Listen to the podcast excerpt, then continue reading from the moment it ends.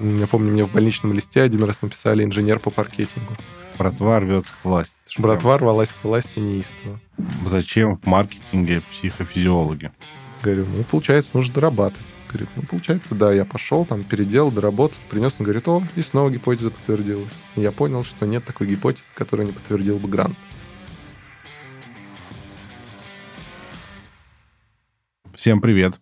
С вами подкаст «Айтишниками не рождаются» и его ведущий Беслан Курашов. Сегодня у меня в гостях мой коллега, человек, с которым мы делаем школу Карпов Courses вместе с Толей, Миша Серегин. Миша, привет. Привет, Беслан. Давай, Миш, поговорим о том, как ты вообще... Как складывалась твоя карьера, как ты попал в IT и как ты вдруг оказался ну, в EdTech. Ну, короче, расскажи, пожалуйста, про свой карьерный трек. Насколько я знаю, у тебя образование не какое-то там математическое, давай так. Ну да, у меня образование э, клиническая психология, э, психофизиология, если быть точным. Все вот эти вот штуки, нейронауки и прочее. Э, дребедень, которые сейчас довольно модные, но родной кафедры психофизиологии остается только топать ножками и говорить, это мы, это мы все придумали в 70-е, но нет. Вот, в общем, да. Расскажи про свою первую работу, давай. Вот ты же не сразу попал в IT. Мы с тобой познакомились в Яндексе, комната аналитиков. Заходит чувак новый, говорит, привет, я теперь тоже аналитик. Вот, я в тапках в Яндексе ходил всегда. Сижу в тапках, он сидит напротив меня, смотрит на меня, говорит, о, у тебя тоже тапки? Я говорю, да. Он говорит, ну, офигенно, но у меня круче. Я думаю, нормально. Первое, что мне сказал, чувак пофлексил.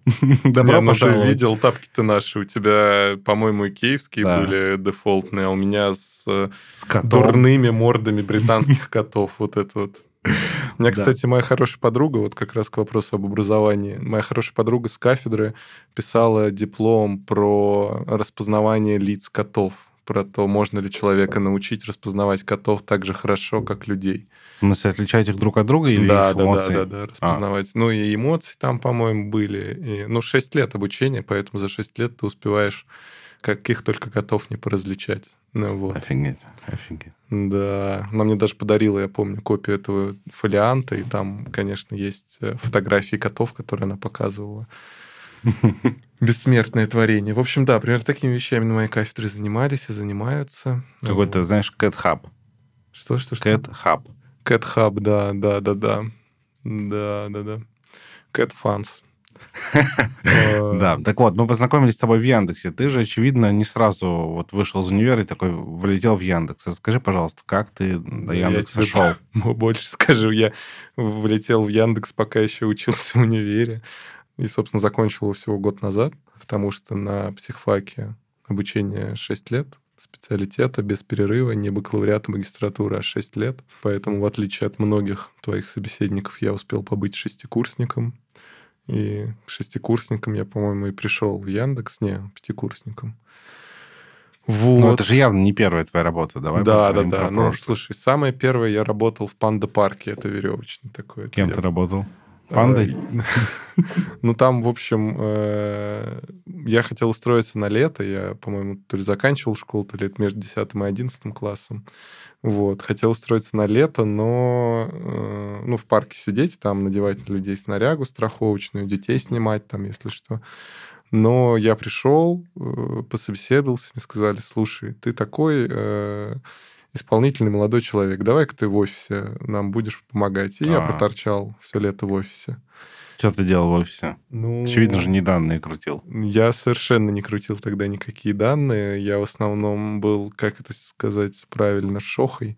То есть э, делал задачи, которые никому больше не хотелось делать. Я понял. Я Я, успел- я называю человек ассистент.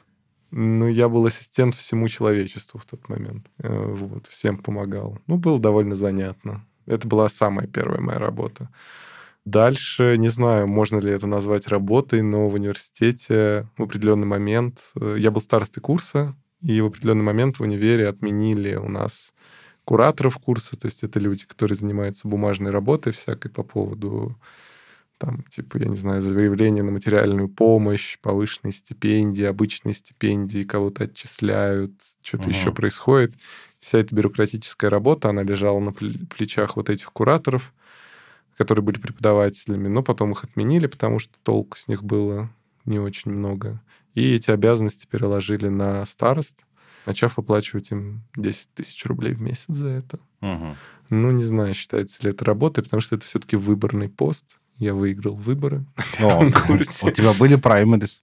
Э, А у нас было всего три кандидата. Как я позже узнал, спустя пять лет, выборы, конечно, подтасовывались, были и вбросы, были и проблемы с ЦИК. Вот. Э, Братва рвется к власти. Братва рвалась к власти неистово.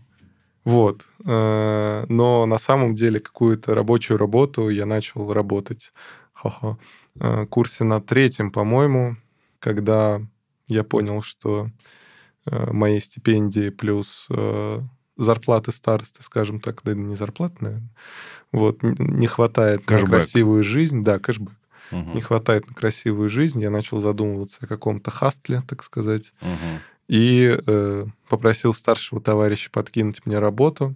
Он мне скинул какой-то пост с поиском человека, который мог бы заниматься тем, чем занимается моя кафедра, а это энцефалограмма, вот эти вот все вещи, связанные с э, визуализацией, где там в мозге что загорается. Для всех наших слушателей могу сказать, что если вам показывают картинку, где что там в мозге загорается, то это бред.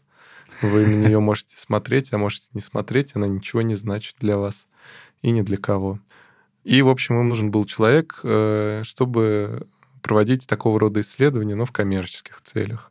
И я посмотрел, и оказалось, что пост написан девочкой, с которой я, ну, девушка уже на тот момент, с которой я в 12 лет вместе был в лагере. Так. Это не могло не э, возобновить нашу дружбу, и э, сильно, наверное, мне помогло устроиться на работу. Но оказалось, что я пришел, э, точнее, я-то пришел вовремя, а вот руководитель пришел не в то время.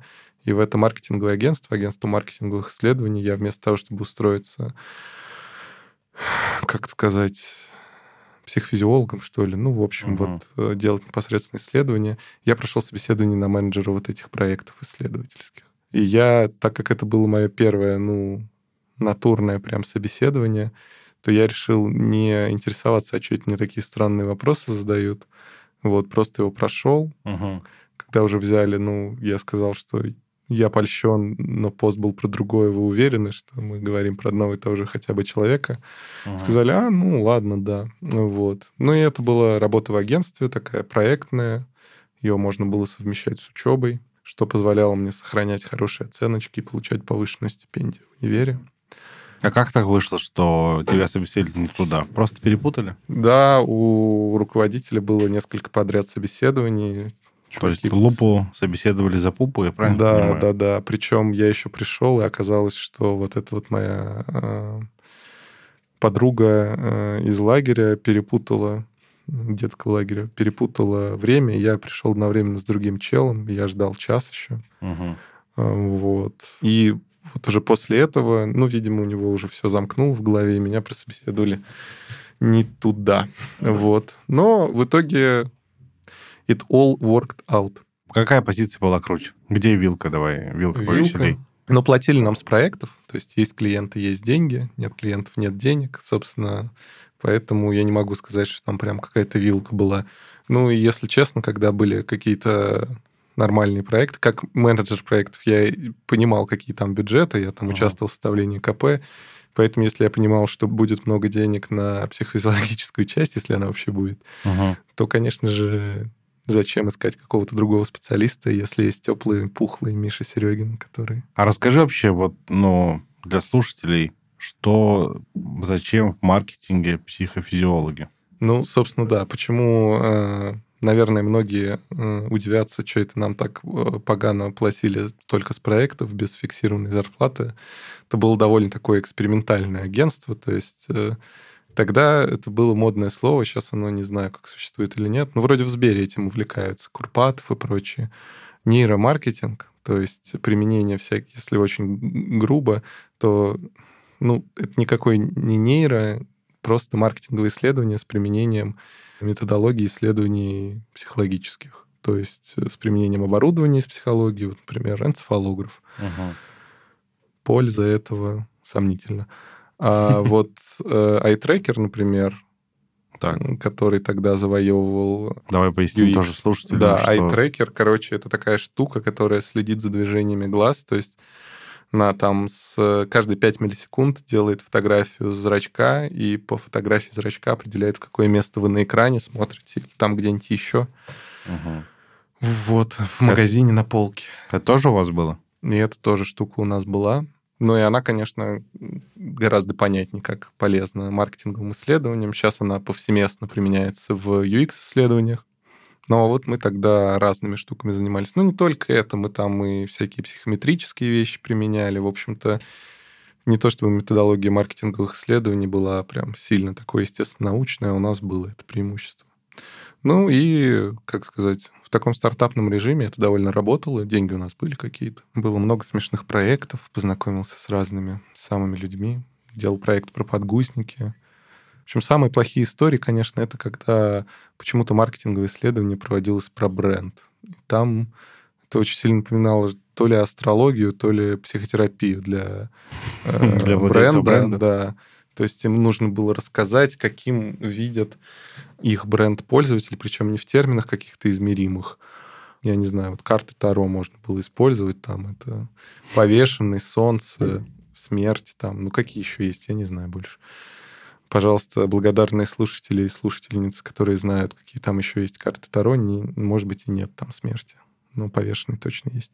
Подожди, давай чуть отвлечемся. Таро это что, стандарт? Если это ассоциация, которая разрабатывает карты Таро, я думал, там как что нарисуешь, что и будет, нет? Это не Magic the Gathering. это- Извините. Вот, нет, там э, есть э, колода, в смысле, ну, карты можно нарисовать по-разному, но вот там, как и в игральной колоде, А. там будут короли, вальты и прочее. А, слушай, я думал, это как в Имаджинариуме. Ну, просто, ну, что кто захотел, то, то и нарисовал. Беслан, я надеюсь, это вырежет на монтаже, ты показываешь свое абсолютное профанство. Извини уж, я скажу тебе как с тапками. Чистоту. Ну, ничего страшного, мне позволительно. У Ну, меня там, есть колода Имаджинариума, кстати. Колода Imaginarium. Я помню, я вот когда на психфаке учился, на одной из пар мы гадали по колоде Imaginarium в буквальном смысле. И там была прям целая колода-колод из Дикситов и Мгм. прочих игр настольных. Вот. Это была часть учебного процесса, чтобы ты понимал качество образования современного IT-специалиста. Так, окей. Значит, ты поработал, давай, на стыке нейронауки и... Да, это были маркетинговые исследования Ну и обычные, рекламы, да. которые сверкали ярче на фоне всех остальных контор за счет э, модных слов нейро.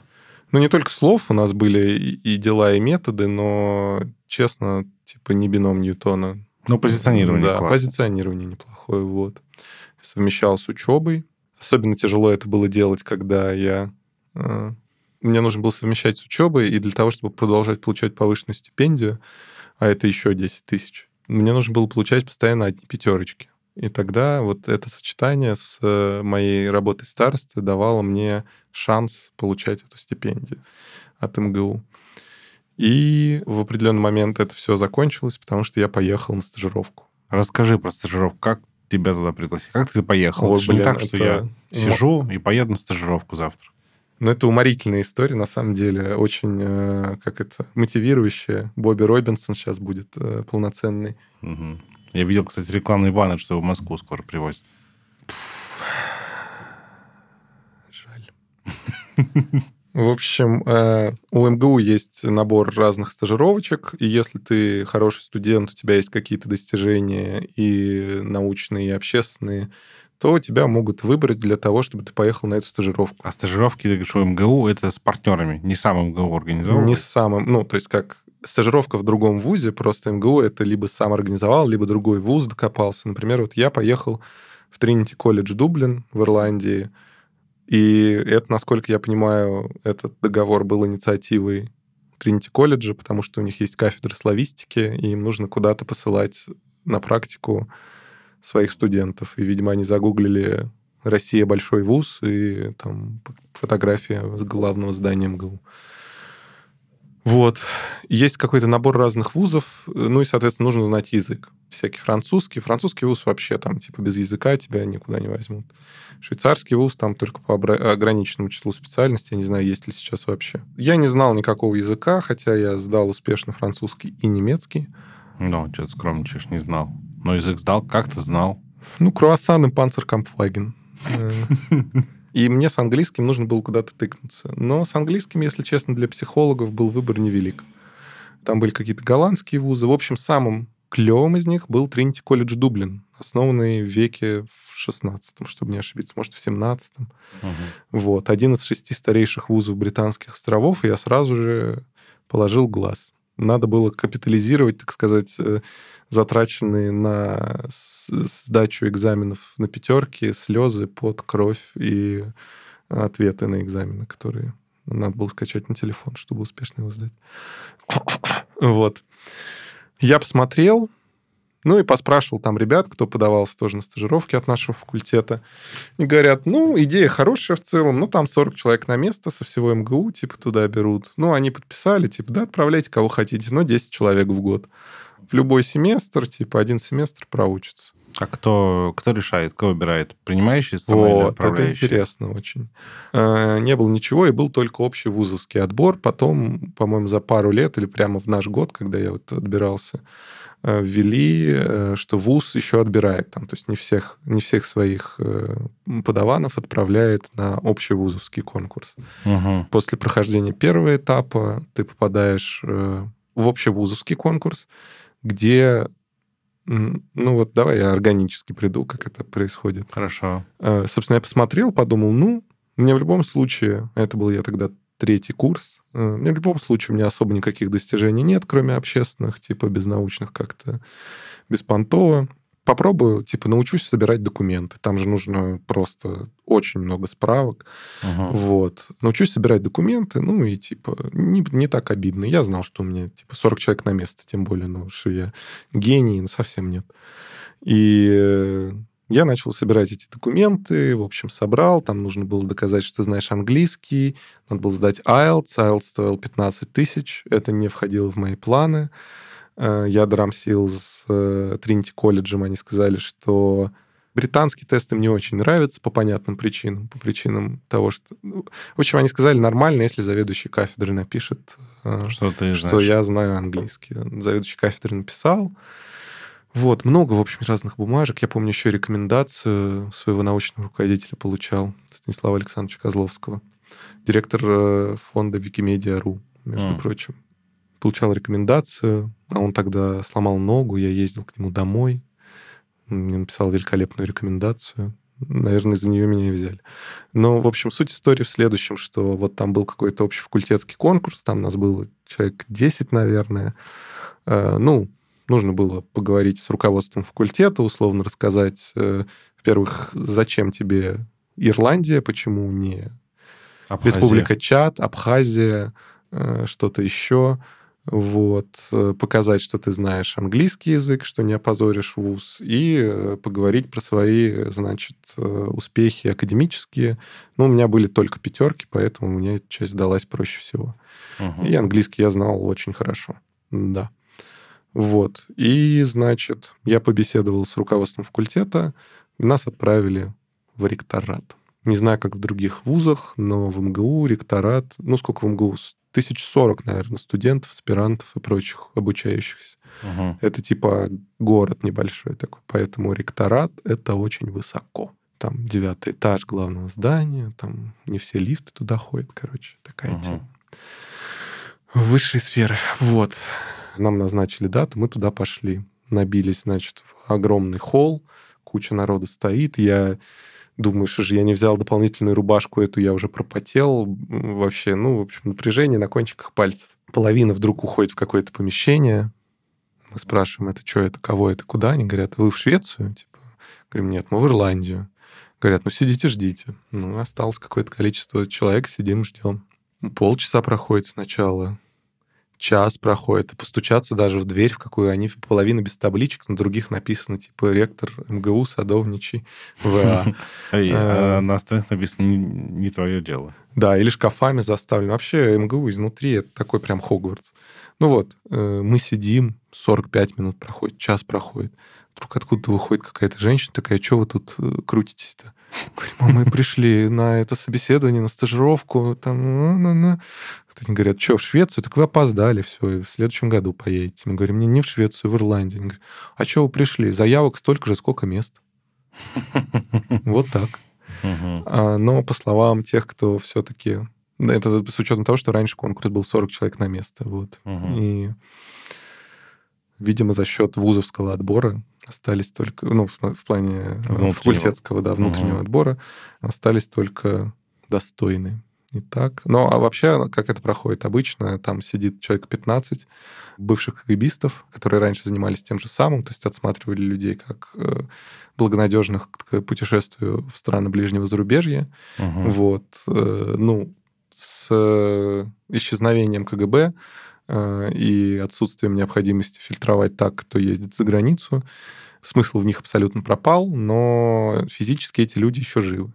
Поэтому э, никуда их деть не получается, э, и они задают вопросы на собеседовании, пытаясь задать самый умный вопрос, чтобы Например? показать, что типа вот остальные здесь просто так сидят, а я, вот я, я задал самый главный вопрос, который сразу вывел на чистую воду, что ты за человек, вот с гнильцой или нет. Не знаю, я перед собеседованием э, изучил административное устройство Ирландии на всякий случай, там, ну, историю Ирландии тоже подновил, там, по поводу международных отношений на всякий случай. Э, много интересных фактов. Например, э, президент Ирландии э, в 20 веке публично высказал соболезнования по поводу преждевременной кончины Адольфа Гитлера. Ну, просто Германия воевала с Англией, и это как бы Я понял.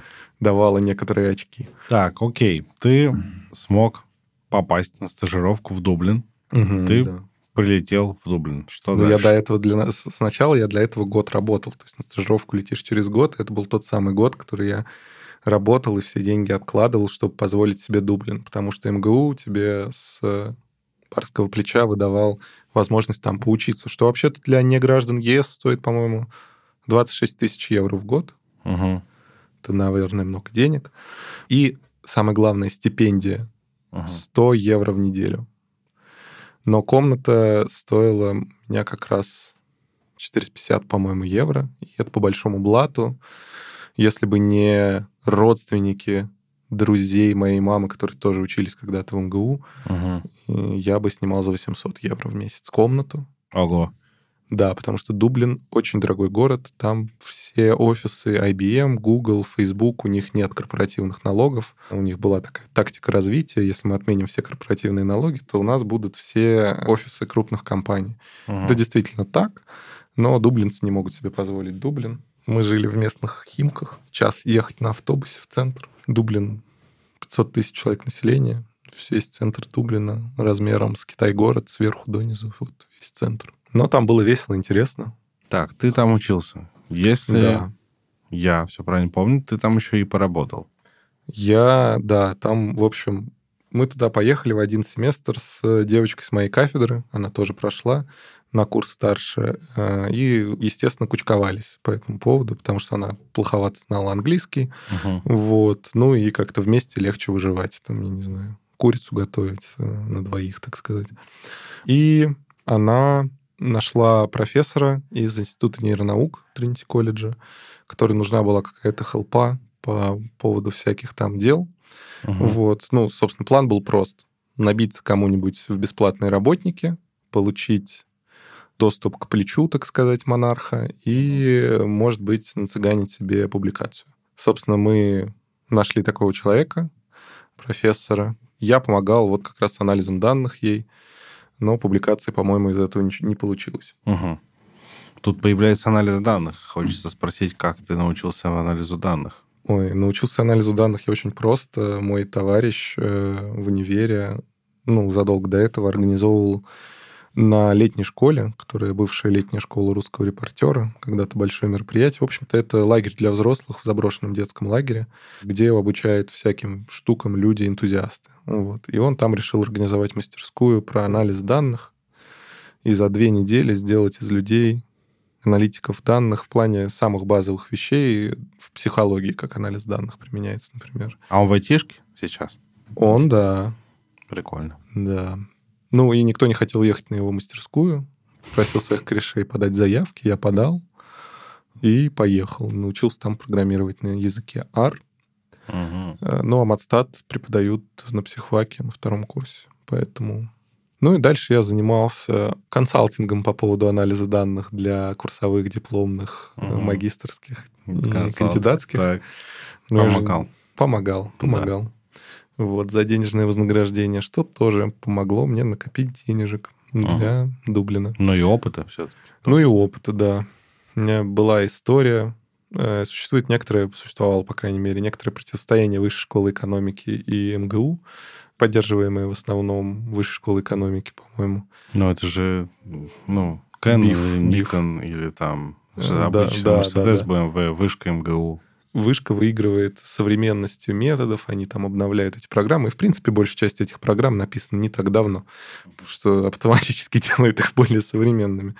Эм, и в Вышке там какая-то группа студентов э, с какого-то направления не справлялась с домашними заданиями, вот, им был нужен постоянный консалтинг, целая группа.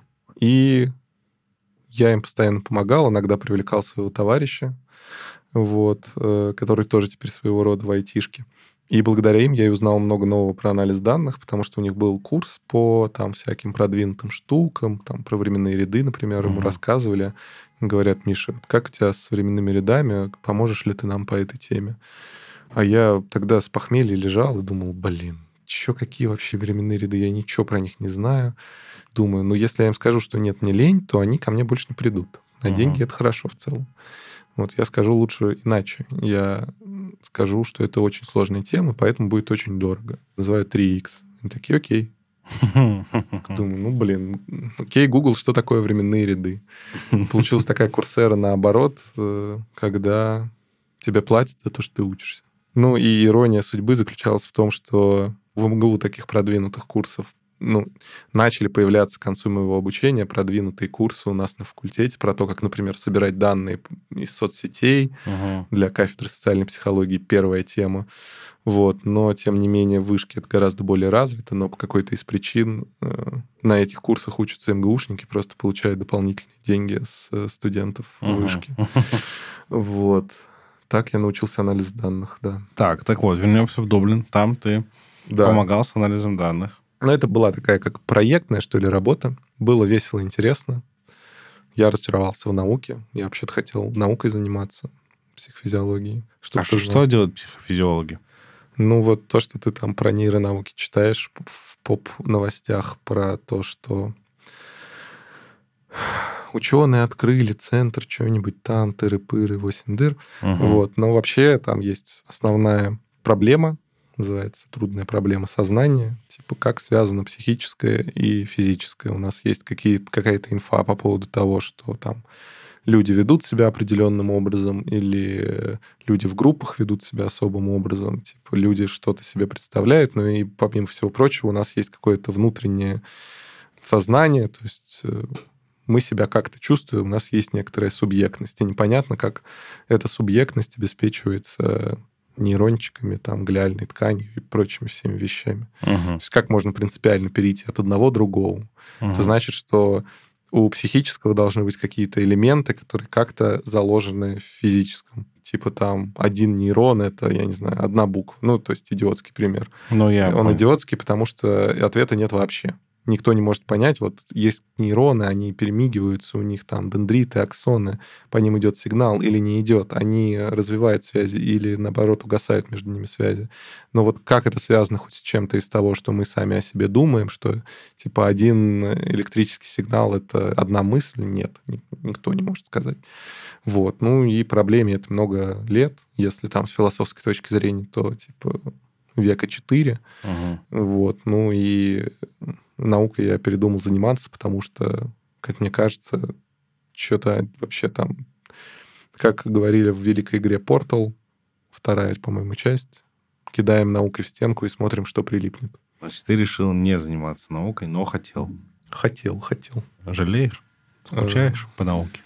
Слушай, ну, помимо моих претензий к науке, я еще был не готов э, проходить научный карьерный путь. То есть меня очень задевало, что э, в науке, в академической среде, в принципе, ты там можешь быть хоть самым крутым, великим ученым или, я не знаю, кем угодно, да, там, преподавателем или еще кем, но вот до 30 лет ты будешь просто сопляком в глазах окружающих, вот просто потому что так. Ничего тебе не поможет. И есть прям вот примеры на факультете, когда человек просто очень успешный в плане научном, там очень успешный в плане академическом, то есть занимает высокий пост на факультете.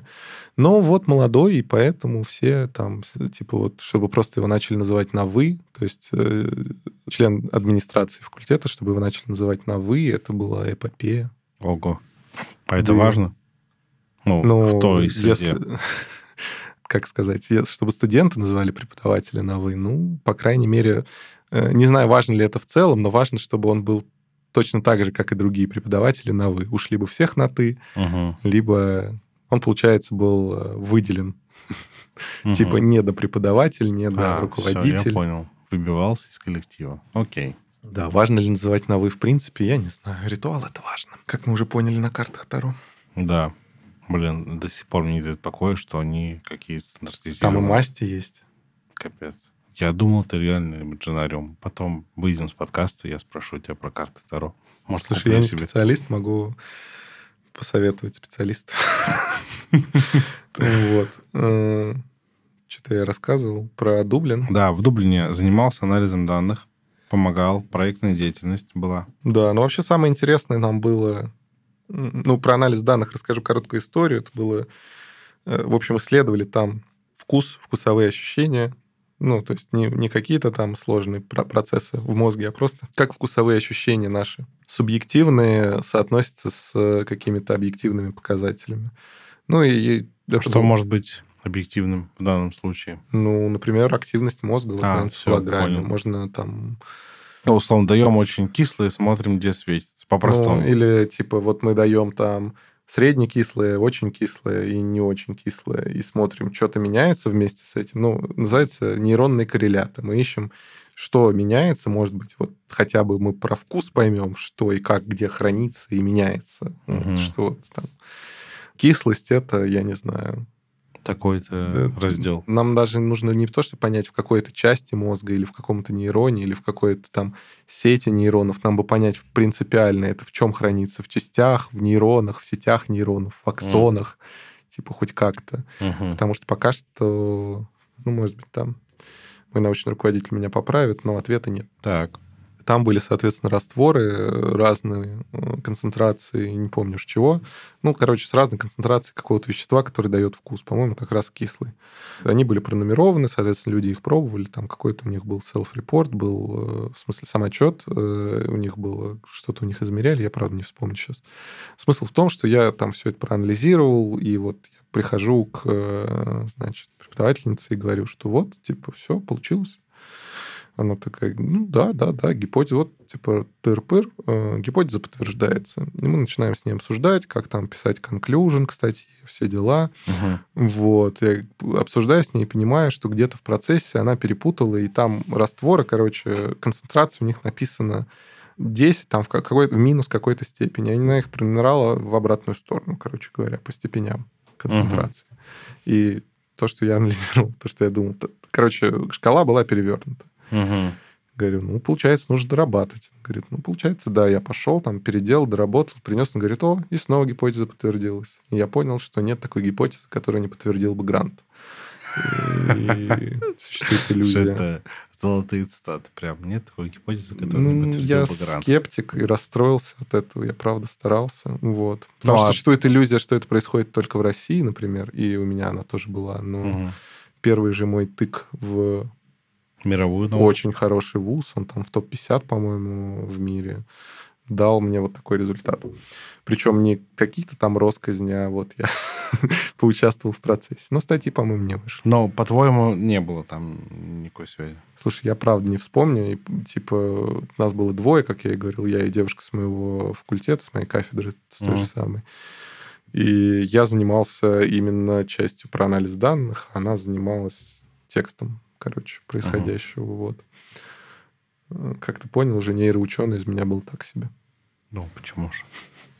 Ну, вообще анализировать данные в науке гораздо интереснее. Я вот помню, я помогал с кандидатской угу. диссертацией. Там у человека данные про ну, исследование Титаник.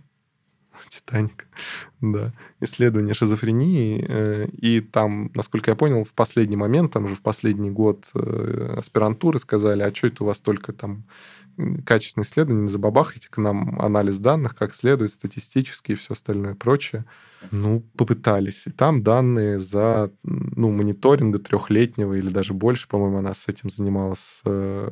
Короче, лет пять там точно был мониторинг конкретных людей, страдающих от э, различных расстройств, и здоровых людей, там, типа лонгитюдное исследование это называется. Угу. Вот.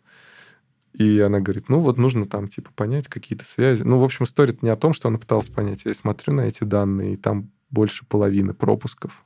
Mm. В некоторых случаях, потому что люди просто умерли. Mm.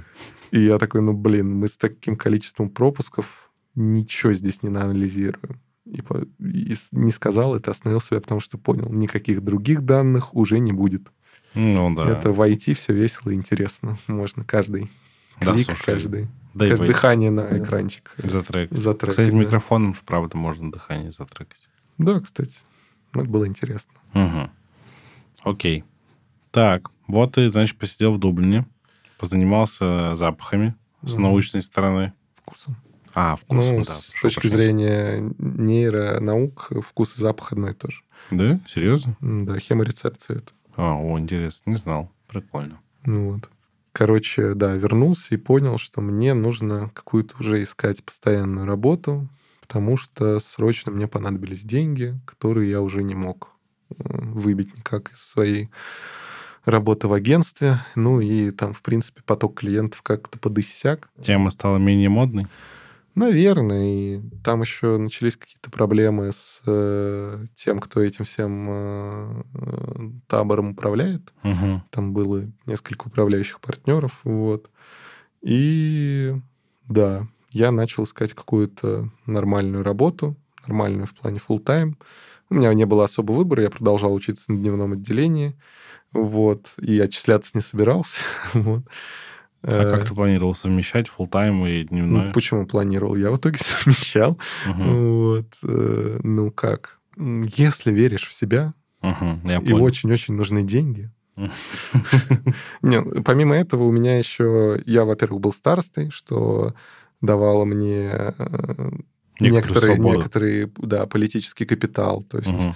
условно, если я там какую-нибудь практику, какой-нибудь отчет не сдал, то это не превращалось для меня в очень большую э, проблему, потому что я прекрасно знал руководителя практики, потому что постоянно по поводу разных практик студентов моего курса мы там общались, кого-то куда mm-hmm. распределить. То есть я не был для нее просто челом, который пропустил отчет, я был Мишей, который там сделал то, сделал все, ну и пропустил отчет. Угу.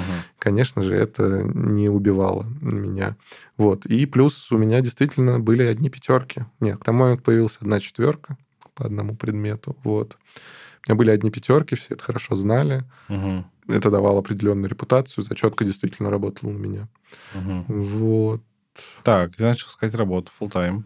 Да, ну я потыкался по разным местам. Я поработал, попробовал что-то в UX поделать. Э, потом товарищ мне предложил тоже через своего товарища, в общем, через какие-то третьи руки, я устроился в международную компанию французскую, которая занималась, занимается интернет-рекламой. Угу. Вот опять, вот. видишь, маркетинг, реклама. Ну да, это мне, собственно, помогло. Плюс я хорошо знал английский, что тоже давало.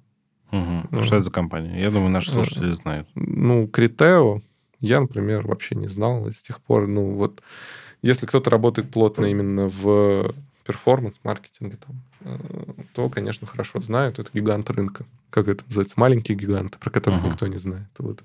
Критео довольно известно, я поясню. Я думаю, что часть, часть аудитории нашей знает. Ну да, и, собственно, я устраивался в московский офис на то, чтобы быть таким аналитическим техсаппортом клиентов. Ну, собственно, Критео предлагает клиентам умную рекламу, и они постоянно интересуются, а что в этой умной рекламе там как идет. Ну, и еще часто что-то идет не так. Ну, не часто, ну, как и везде, что-то идет не так. Бывает, вот, чтобы не бросать тень на Критео, действительно хорошая компания, вот. И это им нужно объяснять, что типа, что произошло, еще нужно изучить, что произошло часто. Вот, и я таким аналитическим техсаппортом устраивался, но великолепные деньги, тем более для студента психфака. Ага. прошел шесть собеседований Ого. на английском, два с рекрутером, испанкой. Испанка это грипп, как будет женщина-испанец. Испанка, наверное, Женщина из тоже. Испании. Ж- Вот, да, в общем, с женщиной из Испании, э, с женщиной из Доминиканы, которая физически тоже была в Испании, с еще одной женщиной из Испании, с э, мужчиной из Франции. В общем, у всех у них ужасные акценты, если честно. Не знаю, почему мне так не повезло. Вот. И это было все по телефону, то есть Zoom тогда еще не приобрел Не такую популярность. Да, не изобрели, не изобрели. Вот. И было сложно, но я справился. А расскажи, что спрашивают? Что было на, это? Что были собеседования? Шесть этапов. Что спрашивали? Э, Как готовиться на как готовиться? Критео? А, ну, самое главное — это четко выстроить свою историю поиска работы и вообще какой-либо занятости в что-то целое и понятное.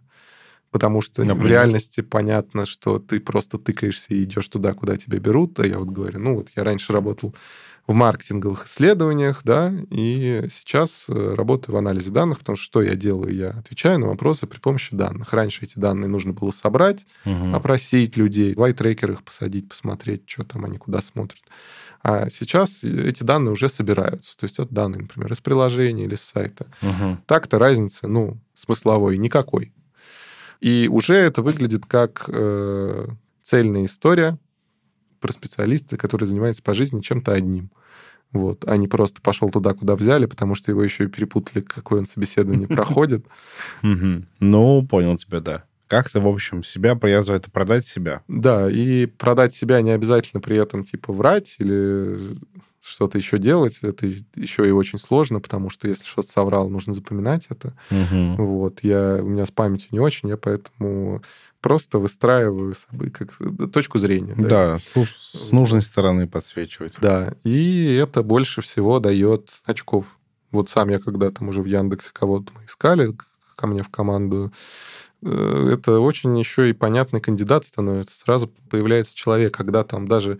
Ну, ты понимаешь, что ну вот такая жизнь, человек поработал докситтером, потом, я не знаю, экскурсоводом в Магадане, и потом он стал и аналитиком. Типа, ты думаешь, что вообще, чем он занимается, чего он хочет? Он едет Мгм. опять на Магадан, Докситером работать на Магадане. ну да, да, да. Там, э, Китобоем. Вот. А когда человек выстраивает это в какую-то понятную линию, ты уже понимаешь. э, Легче запоминать, в общем, вещи, которые рифмуются в песенку, поэтому есть много всяких мнемонических приемов. Точно так же и с резюме. Они хорошо э, запоминаются, если складываются в историю. Вот.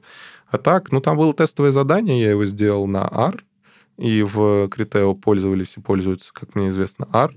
Питон я тогда знал в таких эфемерных количествах, уже внутри Критео изучал питон. Было тестовое задание, был датасет, и нужно было ответить на три вопроса. Один тут отдыхаешь, часто здесь бываешь. Да, да. Я к тому моменту уже... Действительно, это было то, чем я занимался постоянно, но раньше у меня еще была возможность сказать, а какие данные мне нужны. Типа, а мне вот нужны данные про то, что люди думают. Про... Заказать. Ты мог данные заказывать. Ну да, ну, каково заказать, я сам их же и потом собирал, вот, ну или давал кому-то задачу специалисту профильному, вот.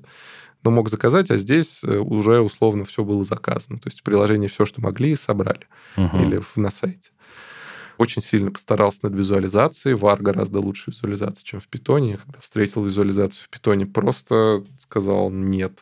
Мгм. буду этим заниматься и не занимался. Ну, в общем, да, нужно помнить, что... И мне кажется, меня вывезло то, что я очень хорошо понял, в какой ситуации такие вопросы задают, что действительно хотят услышать. Сделал презу, там, рассказал ее, то есть, ну, про то, как я, как я что делал, рассказал, рассказал про результаты, то есть дал интерпретацию с точки зрения бизнеса, ну и, собственно, как и всю дальнейшую карьеру, меня спасало то, что я начинал все это делать, в общем, задавать какие-то вопросы данных не с позиции человека, который умеет нажимать кнопки, Мгм. с человека, которому нужно что-то узнать. Типа я вот, э, собственно, на работе в агентстве, я тоже занимался анализом данных, тогда это была только начинающая обретать популярность штука, просто потому что, ну, я это тоже умел, и на какие-то вопросы это нам позволяло отвечать. Какие-то данные у клиентов уже начали появляться, они их начинали хранить нормально.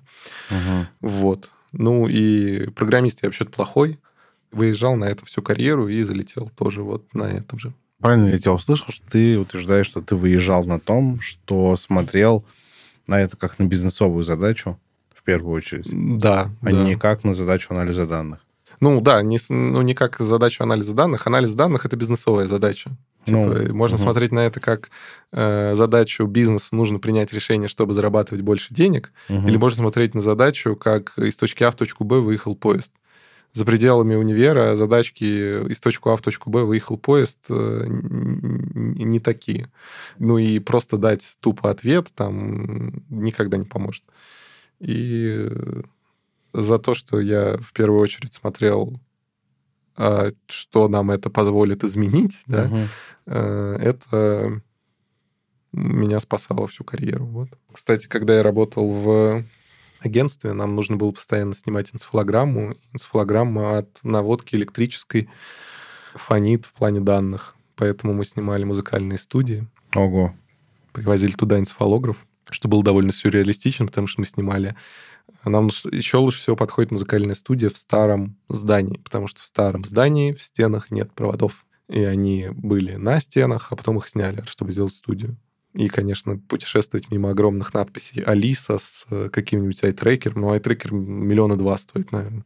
Мгм. Вот. э, С, с- мимо надписи Алиса, каких-то там гитар или что-то еще с айтрекером, потом обратно было интересно. А, Алиса, Кинчев. Кинчев, Я- Кинчев, да. Я думал про ассистента Яндекса. Думаю, при чем они здесь? Ну, Тебе бы все о Яндексе, Беслан. Ты в футболке индексовой. Да. Так, значит, ты попал в Критео. Расскажи, как вообще тебе работалось. Это же, по сути, первое настоящее IT. Да, да, это было первое настоящее IT. Но На я английском раз- вы общались? Я, у меня было такое подчинение, что я работал на московский офис, Мгм. то есть обеспечивал, вот как я говорил, техподдержкой аналитической э, московский офис продаж, московский офис аккаунт-менеджеров, а подчинение техническое у меня было барселонскому офису аналитики, Мгм. потому что он был ближайший. Вот. э, То есть руководитель мой, вот, собственно, женщина из Доминиканы, родом, но жившая в Испании, Мгм. Вся команда была супер интернациональная, все остальные аналитики там э, с учетом того, что компания французская, а офис в Барселоне, а общение на английском, там был один англичанин, э, одна француженка и один испанец, а все остальные там не, немка, поляк. Короче, человек 10 было, и при этом вот по одному представителю всех тех Мгм. вещей, которые вообще-то, типа там, французская компания, но одна француженка, там, Ну, у вас там прям Евровидение. да, Евровидение абсолютное. Вот. Ну и западного полушария руководитель. Ну, что сказать, как я поработал в Критео. Во-первых, я был на четвертом курсе. Мне говорят, ну, супер, все этапы пройдены, офер принят. Но так как ты аналитик в европейском офисе в Барселоне, хоть и работаешь в Москве, то онбординг и все остальное, там, предварительное обучение у тебя должно быть в Барселоне. Поэтому Мгм. мне, мне было 21 год, Мгм. 21 год, по-моему. Мне э, сделали командировку в Барселону на месяц. Мгм. С отелем, включенными завтраками, обедами, ужинами. Но это было в июне. Я выходил на работу в июне, а в июне сессия экзаменационная. О, звучит Но больно. я посмотрел на это и сказал, господи, какие экзамены? Расскажите мне что-нибудь, что я не знаю. Забил просто на сессию. У меня было там какое-то количество автоматов за работу в семестр. На все остальное я просто забил и улетел в Барселону. Кстати, было забавно, потому что человек, который в московском офисе мне заказывал билеты, почему-то очень сильно сэкономил на багаже, и на месяц у меня было 15 килограмм багажа.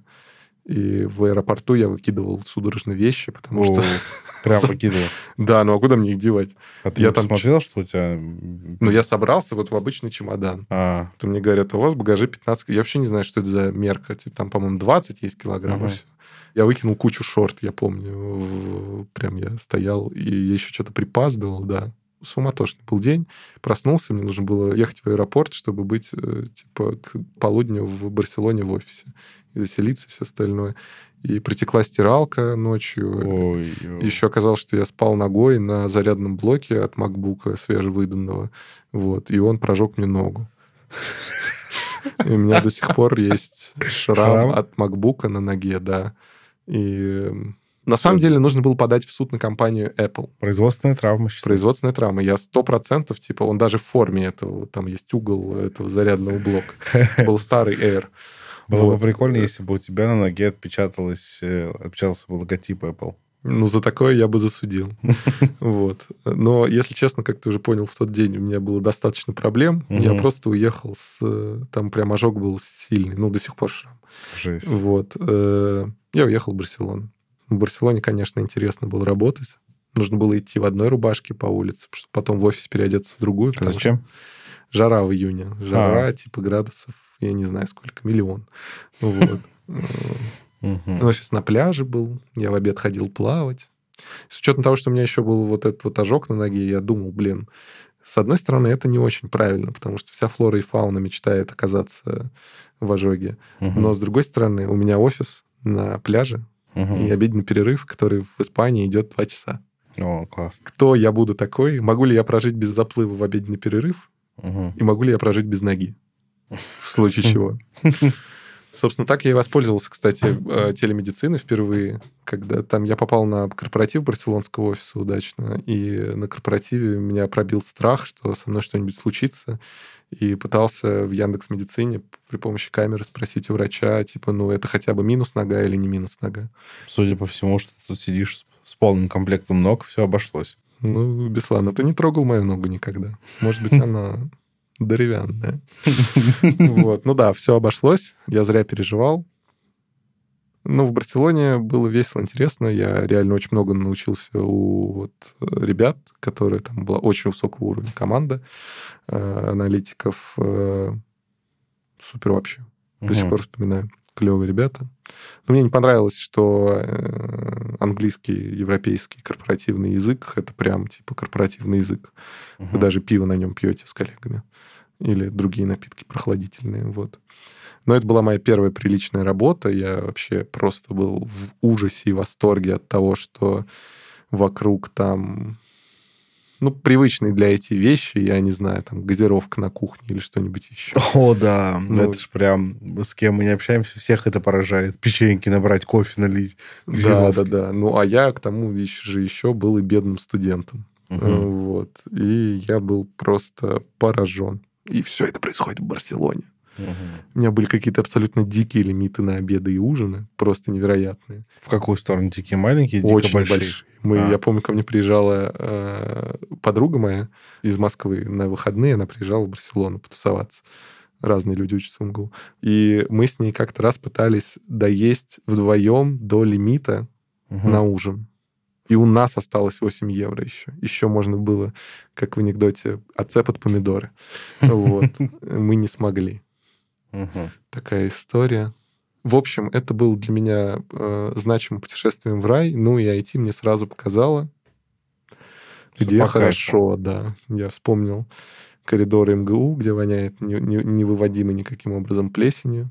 Вспомнил, как со мной общаются на родном факультете, несмотря на то, что я его очень люблю, как и весь МГУ. И подумал, что вот сюда-то мне и надо.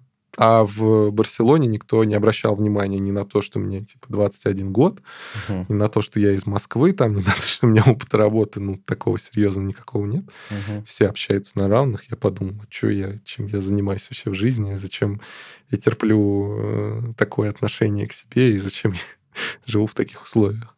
Вот. Но в Критео я проработал недолго. Я ушел сам.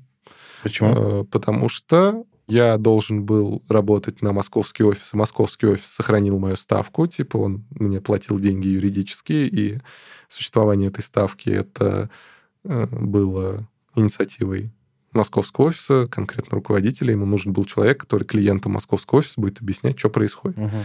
Вот. А подчинялся я барселонскому офису. Да. Барселонского офиса э, московский клиент не очень интересовали, потому что из-за курсов валют э, московские клиенты даже очень большие, они, ну, максимум средние. И барселонский офис очень хотел меня кинуть на те же самые задачи, только для каких-нибудь там Международ. немецких, польских там клиентов или что-нибудь Мгм. еще. И возникал некоторый клинч.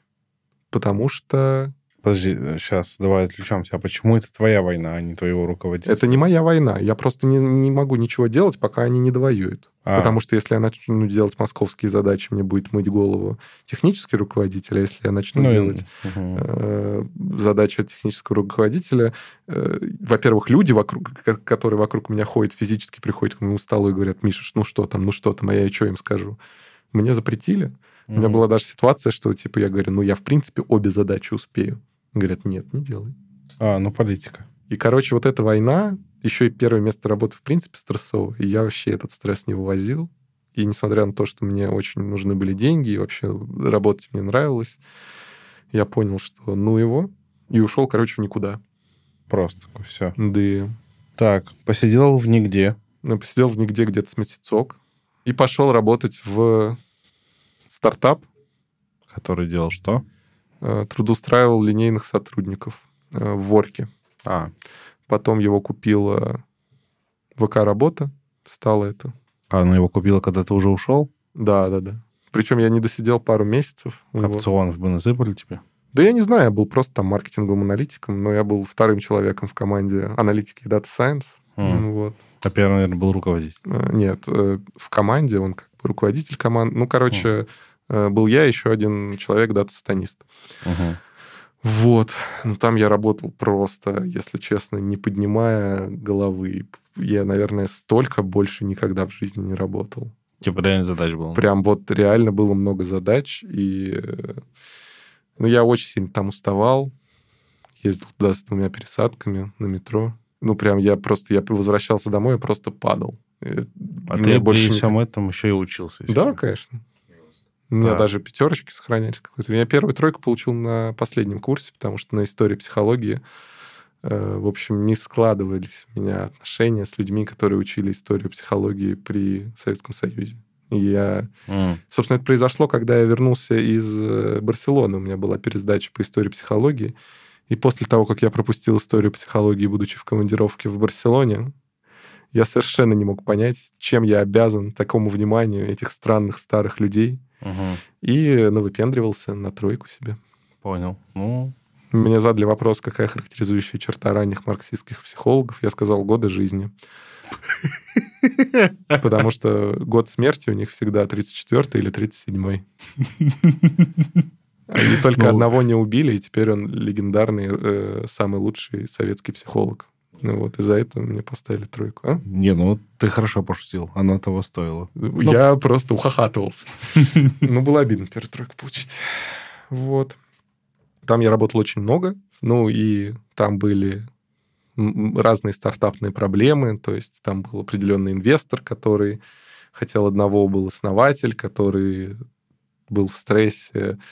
Э, Был маркетинг странный, разный, потому что ну, нужно одновременно накачивать э, платформу кандидатами на вакансии и работодателями. И, типа, чтобы накачать одних, нужно накачать других, а как, если других нет?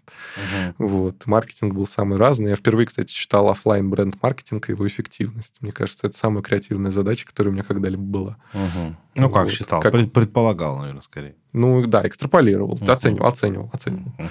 Прикинь, оценить при помощи э, данных, имеющихся в приложении, эффективность маршруток с рекламой. Ну, звучит как потная катка. Ну да, ну там помогало то, что маршрутки по разным регионам катались. В общем, ты Мгм. уже понял ключ Мгм. решения.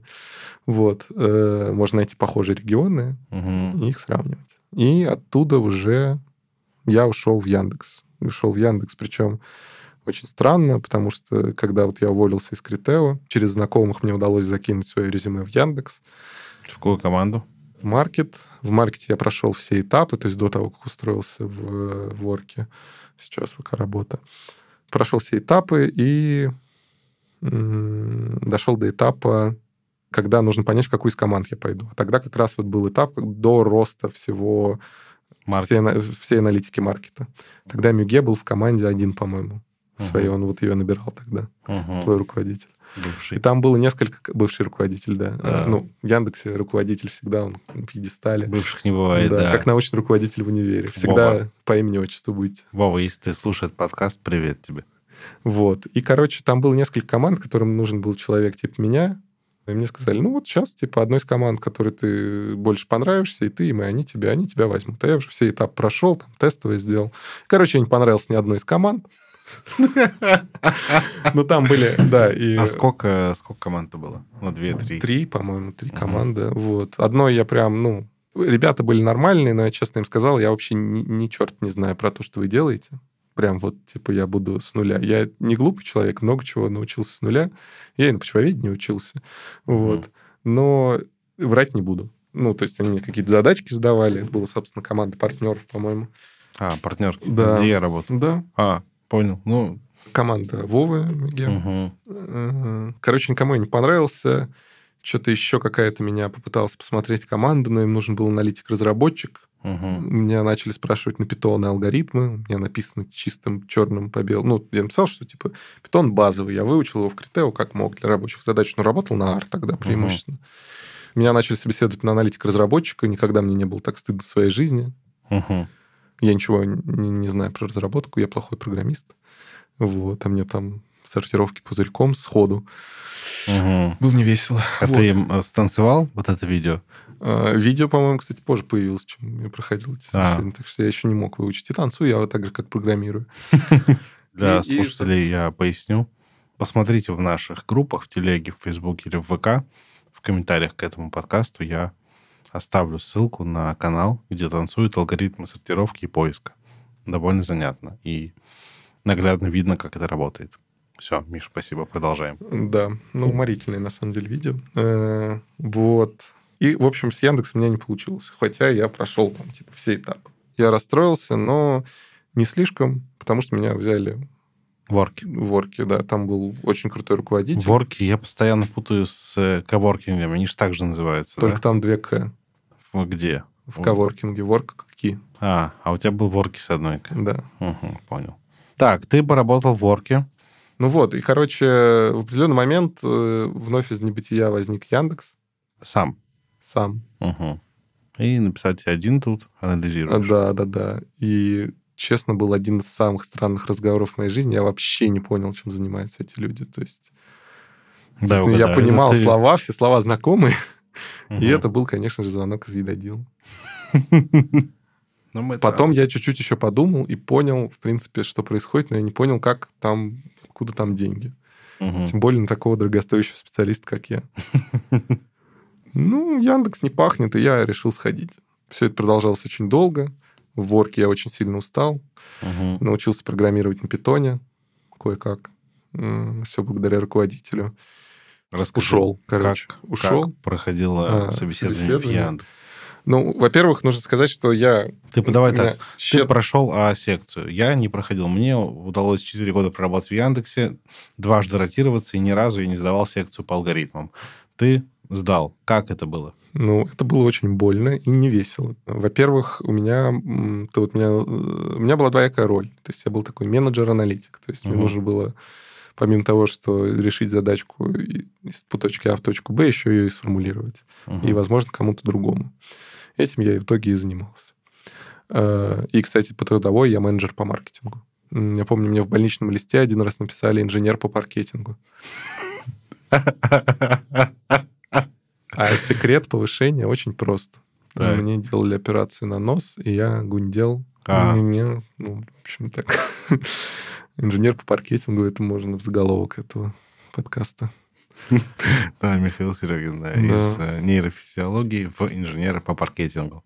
Собственно, сначала я познакомился с руководителем Арсением Улановым, он сейчас в лавке. И потом были у меня какие-то технические задания. Ну, во-первых, они посмотрели то, что я сдавал в маркете. Мгм. В принципе, их это, по-моему, устроило. Там, собственно, на собеседовании с руководителем аналитики его тоже все устроил, хотя я не понимаю, почему. Я отвратительный программист, он очень внимательный к таким вещам.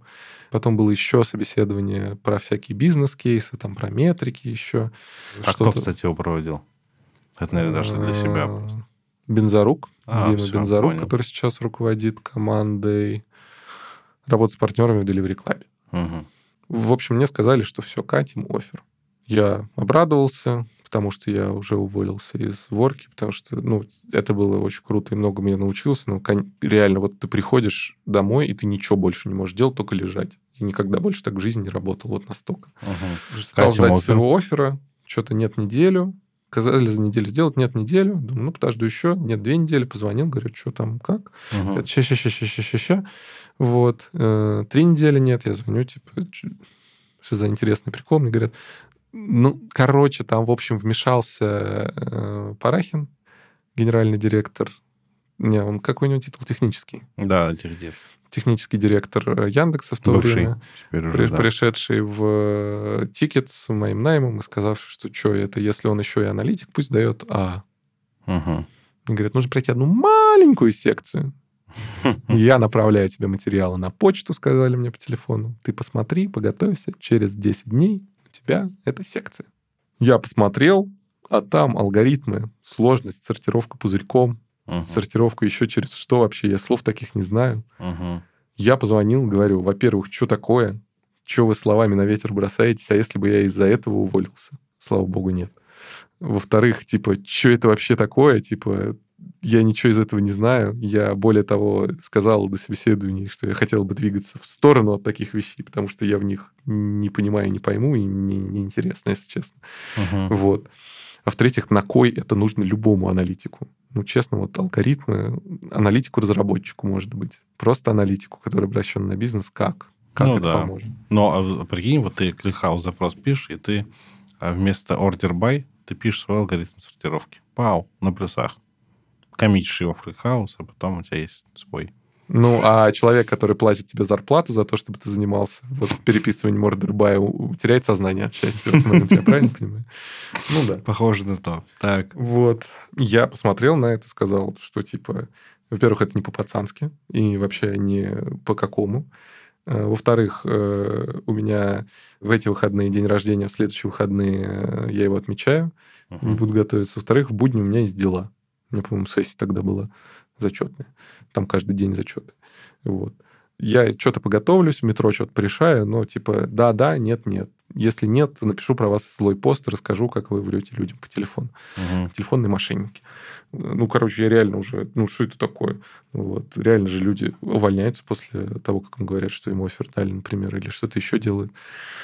Вот. Ну, я поготовился, и я даже сдал на младшего специалиста, насколько я помню, потом посмотрел Мгм. алгоритмы. Мне кажется, что мне очень повезло с э, экзаменатором. Повезло или не повезло? Повезло. Кто у тебя проверял? Из Да я не Яндекса? из, из поиска, да, разработчик поиска. М, Вот. Ну, он был очень человый, и он не давил. Я решил там пару задач. Одну он сказал, типа, окей, но можно быстрее, сделай быстрее. Я сделал быстрее. Время закончилось, я получил свой грейд. Мгм. А еще мне помогло то, что я сказал, типа, если вы ко мне так подваливаете, то я выбираю язык, на котором я решаю это. И я буду решать это на R. Ищите специалиста по R. Удачного дня. И я действительно решал это на R. Я выбираю язык на абхазский. аспиранта. Вот. Э, И счастливо проработал в Едодиле. Э, Сколько получается? Два года. Узнал там много нового про жизнь, про себя, про бизнес. Придумал тему для кандидатской диссертации. Но в итоге понял, что вот я шел от аналитика к менеджеру-аналитику, а потом ушел в Mail.ru, Мгм. Delivery Club, э, менеджером проектов больших данных, занимался там всякими сложными штуками в операционном департаменте. Ну, как ты понимаешь, операционный департамент Delivery Club это гораздо более сложная штука. Ну, что там, клиентское приложение. Армия курьеров и ресторанов, которые должны это все получать, это сложно в том плане, что гораздо больше элементов, и все они очень индивидуальные. Типа там курьер на велосипеде, например, как его отличить от курьера пешком, как их э, трекать. Скорость? Хотя нет. Ну, ладно, сейчас мы По скорости, время. э, да. Э, Короче, очень много там разных вещей, в том числе с назначением курьеров. Ну и, да, собственно, прошел такой путь. Всем рекомендую. Если вы умеете что-нибудь полезное, что умеют немногие, то зайти в IT гораздо легче. Вот давай, мы подошли, ты говоришь, советую, всем рекомендую. Какие советы ты бы дал тем, кто сейчас только начинает? Ну, тебя, начинать знаю, можно есть- разные вещи, да. Сколько, знаете, есть младшая сестра. Представь, что советуешь ей. Она хочет войти, говорит, Миш, что делать? Слушай, ну, хочет давай. в IT делать... Ну, я, честно, вот для IT чужеродный элемент. Мне не нравится программирование, не очень интересно. Вот когда она мою задачу решает какую-нибудь, да, Мгм. довольно интересно. Мне недавно вот нужно было э, сдать отчет в аспирантуре, и нужно было там заменить одни слова на другие, но там хитрым, короче, способом. Я вар это сделал. Вот это отличное программирование, вместо того, чтобы 50 страниц перелопачивать. Мгм. А так нет, как говорится. Нравится ли вам коровы? Есть, да, так нет. Вот. И ну, то есть ты не из тех людей, которые играются кодом, лишь бы вот, ну, поиграть. Ну, как, то есть... Не, ну я могу поиграться кодом, если это, например, пранк. Uh-huh. Да, то есть если есть понятная задача, которую и это так упрощается, да. Uh-huh. Но если проще, типа, чем писать код для пранка, проще там человеку разбить яйцо об голову, как в ТикТоке, то это Твой зачем, да, угу. зачем усложнять. Вот я для IT чужеродный элемент, никогда это не любил. Аналитика мне нравилась, потому что она решала задачу. Угу. Когда-то это была задача от клиента, который платит деньги, очень понятная схема. Вот, потом это стала задача от работодателя, который тоже Может, платит деньги, платит но не деньги. за конкретно эту задачу. Вот.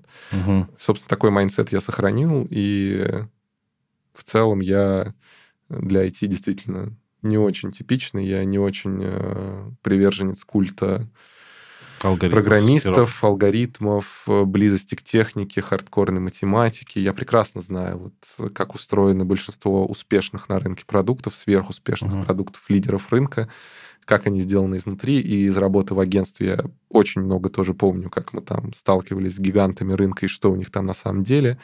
И техническое совершенство, инновации. Ну, в принципе, да, но вообще-то не обязательно. Типа, это вот э, гнаться за этим специально нет. Система, сделанная из костылей, может оказаться оптимальнее за счет дешевизны. Угу. И этот э, такой ответ на вопрос в Яндексе, например, не часто, немного бы кто принял. Ну да. Ну, никто Поэтому... даже, я бы сказал, мало кто осмелился бы это сказать.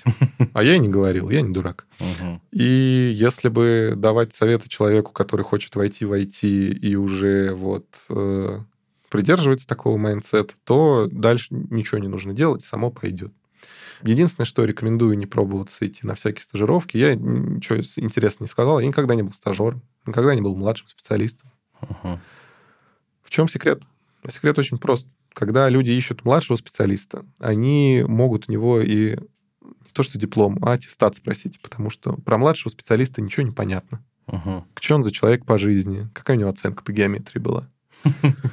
А про middle специалиста понятно, что нужно его позвать на собеседование и задать вопросы про работу. Поэтому, когда вы пытаетесь стать джуниор специалистом, то часто вы сталкиваетесь с ситуацией, когда люди пытаются узнать про вас то, каким вы будете джуниор специалистом, не непосредственно при помощи там вопросов про работу, а через какие-то э, Прокси, посредники. Проксиметрики. Да, проксиметрики. Эти проксиметрики самые стрёмные на свете, типа алгоритмов, например. Вот что дают алгоритмы? Но это проксиметрика того, что ты не тупой. Ну, да. Что... В моем случае еще и проксиметрика того, что типа за неделю можно овладеть э, любой фигней. Быстро обучаешься, да. Да, да. Э, ну и в большинстве случаев для аналитиков это так. Аналитикам не нужны алгоритмы. Вот то я, согласен я умру на этом холме. Нет. Они нам могут быть полезны, чтобы пофлексить перед другими коллегами-аналитиками. Ну, можно еще качаться, как Валера Бабушкин. Это гораздо более мощный флекс. А, я еще, кстати, вспомнил историю, что когда я уходил из э, Яндекса в Delivery в итоге, я думал найти что-нибудь внутри Яндекса, но, как назло, это был разгар пандемии, и половину вакансий, которые мне были интересны, позакрывали. Но так как я уже открыл вот эту вот тему, что я ротируюсь внутри Яндекса, мне начали предлагать всякие аналитические штуки. Я думаю, ну, похожу, похожу что ли, да. да. В общем, какая-то была у меня еще и стадия отчаяния, у меня было грустное настроение. Вот. я начал ходить на эти собеседования, и в один, на одном собеседовании меня спросили, два в 16 степени в 16-ричной системе счисления. Это сколько? И что? Я к тому моменту был уже доведен до определенной точки сборки этими угу. собеседованиями аналитиков, потому что на собеседовании на менеджеров был, я прошел собеседование на менеджер, на аналогичную роль в другом, э, на который в итоге ушел в Delivery, я прошел внутри Яндекса в другой сервис, не угу. доставки еды, вот. Э, но мне сказали, сори, вакансия, кстати, прямо сейчас заморозилась. Угу. Типа, вот так вот. И я словил дизмораль, как говорят. Вот. И что-то не отфильтровал базар, и сказал он, типа, во-первых, мне нужна школьная жилетка, в моей школе была жилетка, форма, чтобы решать такую задачу, потому что я в последний раз такую задачу решал в школьной жилетке. Угу. А во-вторых, хочу поинтересоваться, это вот у вас задача связана с тем, что аналитики занимаются процессорным временем, или где, где аналитик в вашем сервисе встречается с 16-ричной системой счисления? Мне сказали, что ну, это для того, чтобы понимать в целом, как работают числа. Ну, это хорошо. Ну, на мой взгляд, это типа такой же э, ответ, как типа ровный ли ты пацан. Как работают числа. Не знаю, бесплатно? Типа, что я скажу? В общем, не задалось собеседование, очевидно, меня не взяли туда, потому что я не отфильтровал немножечко. Мгм. Ну вот, в общем, такие истории меня в итоге вывели. Может быть, я и работал бы аналитиком, если от аналитика бы требовали не код написать там только. Если бы не ценили не за то, как код пишет, а за то, как он задачу понимает. Потому что э, во многом секрет успеха мой в Яндексе, например, был, что я такой, подожди, подожди, дорогой друг, а зачем это нам? Ну так, типа, я говорю, ну, типа, это поможет какое-то решение принять. Он говорит, да нет, мы в любом случае будем делать вот это. Я говорю, и, и чего? И чего? И куда? Зачем? Зачем тратить делать? Зачем двигаться, если можно не двигаться? Вот. Работник месяца улиточка. Но Как при этом мем. ко мне заказчик такой, и действительно, а зачем? Типа, я же ничего не поменяю, исходя из этого. Это мне помогало сильно. Уменьшало количество ненужной работы. Но один раз я не сделал так, в самом начале я так не сделал, и просто не задавал вопросы, и просто делал то, что мне сказали. Мгм. И впустую проработал натурально 12 часов, не вставая с утра до вечера. О, жесть. над, э, ну, все знают, что такое едодил, очевидно, суперпопулярный сервис. Э, Я проработал над консервированным горошком и кукурузой 12 часов, и это никуда не пошло в итоге. Оу. И после этого я... Стал задавать вопросики заказчику. Да, подумал, подумал на эту тему. Я и раньше задавал постоянно, но теперь я понял, что это как это жизненно необходимо. Понял, Миш? Супер. Спасибо большое. Интересно поболтали. Классный у тебя путь. И то, что ты вот сейчас подсветил, что ты держишься таким нетипичным представителем в IT, это же на самом деле так. Это нужно обладать определенной смелостью, признать это в себе, сказать это наружу, и еще и при этом жить в IT. Ну, слушай, Беслан, меня теперь не возьмут ни на какую работу. Вот так вот ты просто не присылай им ссылку на этот подкаст, и все. Да, я, наверное, в соцсетях не буду шарить, получается. да? Ну, они не послушают до конца. А, я в конце выдаю на себя все данные. Я понял, я понял. Спасибо большое, что позвал. Э, Любой человек рад поговорить о самом себе. Это моя самая любимая тема. И позови еще, я, может быть, что-нибудь новое выкину. Хорошо, буду рад. Спасибо. Слушателям пока, спасибо, что были с нами. Напомню, в гостях у меня был Миша Серегин. Вы можете знать его, потому что он делает вместе со мной историю школу. Вот мы втроем ее делаем. Мишу можно найти в наших всех соцсетях. Можно ему написать и о чем-то пообщаться. Если вы узнали себя, в, в Мише узнали себя, можете ему написать, наверное, и спросить об этом. Да, если еще у вас вопросы про меня, опять же, обожаю. Все, всем спасибо, всем пока.